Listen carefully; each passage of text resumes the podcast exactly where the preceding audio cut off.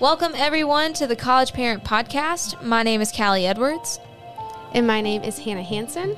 And we want to thank you for joining us. On today's episode, we will be interviewing Angie Bryant, Assistant Dean of Students and Case Manager at Belmont University, and discussing how parents can set their student up for success when navigating medical and mental health conditions and diagnoses.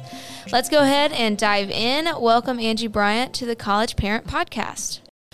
So, the first question we want to ask is How common is it for students to come into college with a known medical or mental health diagnosis?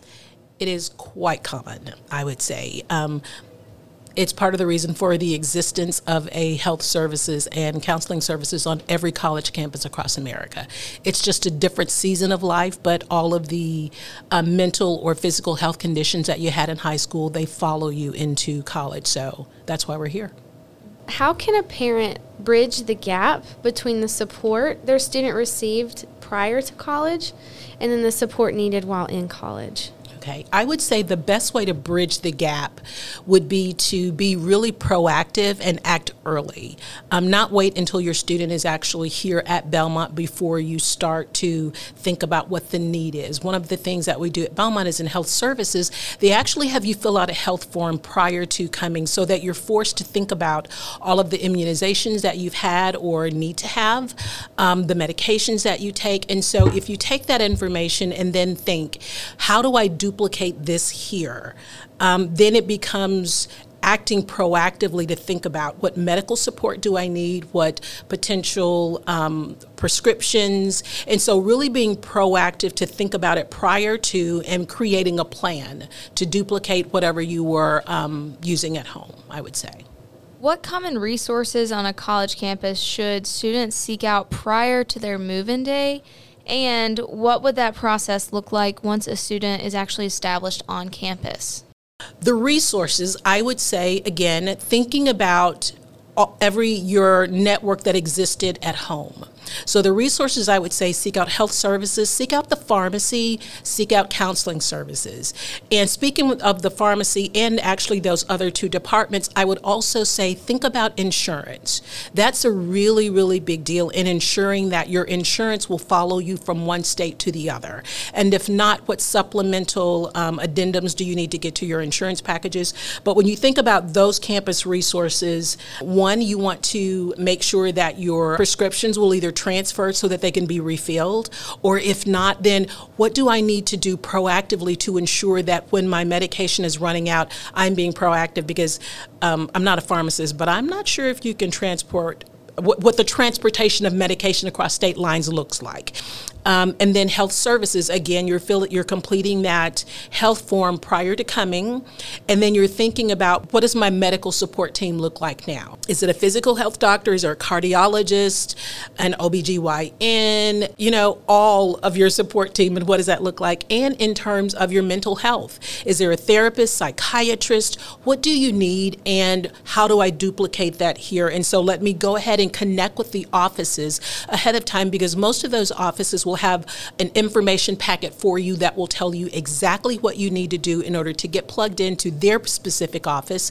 And then if you're out of state, considerations that you might need to have in terms of getting set up here on campus. What would you suggest that parents do to kind of seek out those resources? Would they look at like websites to try to find people to connect to that college for their to assist their student?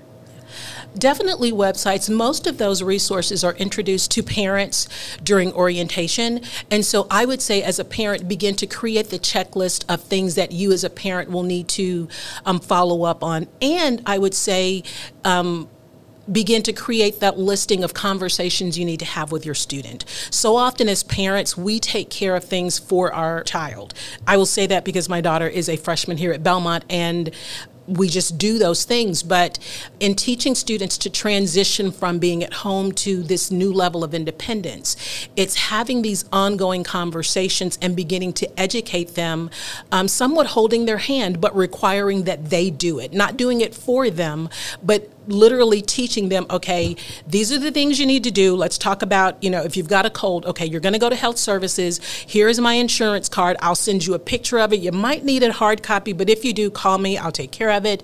But literally beginning to educate them about these are every next step that you need to have in order to take care of this thing because you're becoming an adult and in this new season of life i should not be the one to do it for you. Now i have to confess as a mom my response is always now if you have trouble baby, you call mama and I'll help you out. But I'm but but literally being educational with the student to have these ongoing conversations because and and let me say for parents we're sometimes, especially if it, if it's your only child, you're new to this as well. So you're trying to figure out the things that you need to do. Those offices are a great resource. You can call and ask the question, but prior to doing that, search out the website because a lot of the information is already there for you. Um, so looking at the websites, and then um, if you need to call and ask the questions. But I would strongly encourage parents don't do it for your your son or daughter. I know it's hard. I know it's hard, but don't do it for them because the best thing you can do is to teach them to be an independent adult. One question that is kind of bouncing around both of our brains is what advice would you give parents as they are navigating maybe their student experiencing shame or embarrassment or guilt around their diagnosis and not wanting to share it but needing the support? What what could that look like or what have you seen that looking like I guess what I would say to that, and, and what I frequently tell students, is that this season of life can be incredibly challenging. It can be one of the most stressful seasons in the life of a human. And these things are so common that on every college campus in America, there will be a health services and there will be a counseling services. It is so common for mental health diagnoses to even emerge during this season. So, what I would suggest is that while it looks like everyone has it all together, I would venture to say everybody doesn't have it all together. They just look like they do. And the reason these resources exist is because we know that there is a need. So, the most adult thing you can do is to recognize that you're paying for a service. The service is here, and the most successful students actually access those resources. You just don't know that they do but they are doing the things that they know that they need to do in order to be well and to be successful in the classroom and to manage their stress and to manage their anxiety. And there is no shame in that. We all, as humans, feel those emotions, but the um, the most courageous thing you can do is acknowledge that this is what I'm feeling. It is not who I am, it is an emotion that I am feeling. And there is someone who literally went to school to teach me how to think through this thing and, and, and really kind of work it out. But we all have experienced a gamut of emotions. You're not the emotion, it's something that you're feeling. So there's no shame in having a feeling. The challenge is having the courage to do what you know you need to do so that you can be well and you can be successful and not letting that feeling begin to dominate your life and impact you negatively. What would you say would be a good timeline for helping their student connect to these resources? I would say immediately after orientation. And I say that because on most college campuses, health services and counseling services, they are not full service uh, areas. And so their scope of service is limited. So in doing that, you begin to understand exactly what services they offer and what they can help you with. And they can also give you referrals to other providers that are in the area of, of of most college campuses. In some instances, you can actually walk to those providers as well. So if you connect early, you begin to understand exactly what the scope of service is. You can get a list of referrals, and then you can go ahead and make the connection to the referrals so that by the time you come for, you go to school for and come for Welcome Week, you then have the opportunity to connect with some of those local providers because in some instances, um, there could be a little bit of a wait list to actually see a provider. So if you start as early as, say, June when orientation happens, you know, it's a no-brainer that you can schedule something for mid-August when you actually come back to, to the state or to your college campus for beginning the fall semester. So start early and connect so that you understand scope of service for each department. And then what encouragement would you give to parents that are navigating these type of conversations with their students knowing that, you know, they might not might not always be easy? I guess the encouragement that I would give parents is that as parents, we sometimes think we have to always have it figured out. And I think what I've discovered with my with my daughter is I tell her frequently, you know, I've never been a mom of a college student. I'm learning to let go. I'm learning to navigate this, and you're going to have to be patient with me, but I'm here and we're going to walk through this together. So for me, it's thinking of what challenges or what physical conditions does she have um, then you know when would she need to see a doctor when would she need to have a prescription refilled? And then again it's about those ongoing conversations because parenting at this stage of life should look differently than it did when they were in high school. So all of the things that i did for my daughter when she was a high school student i should not be doing for her as an independent college student but it is about me teaching her and saying to her i've never been the parent of a college student so you're going to have to be patient and we're going to work through this.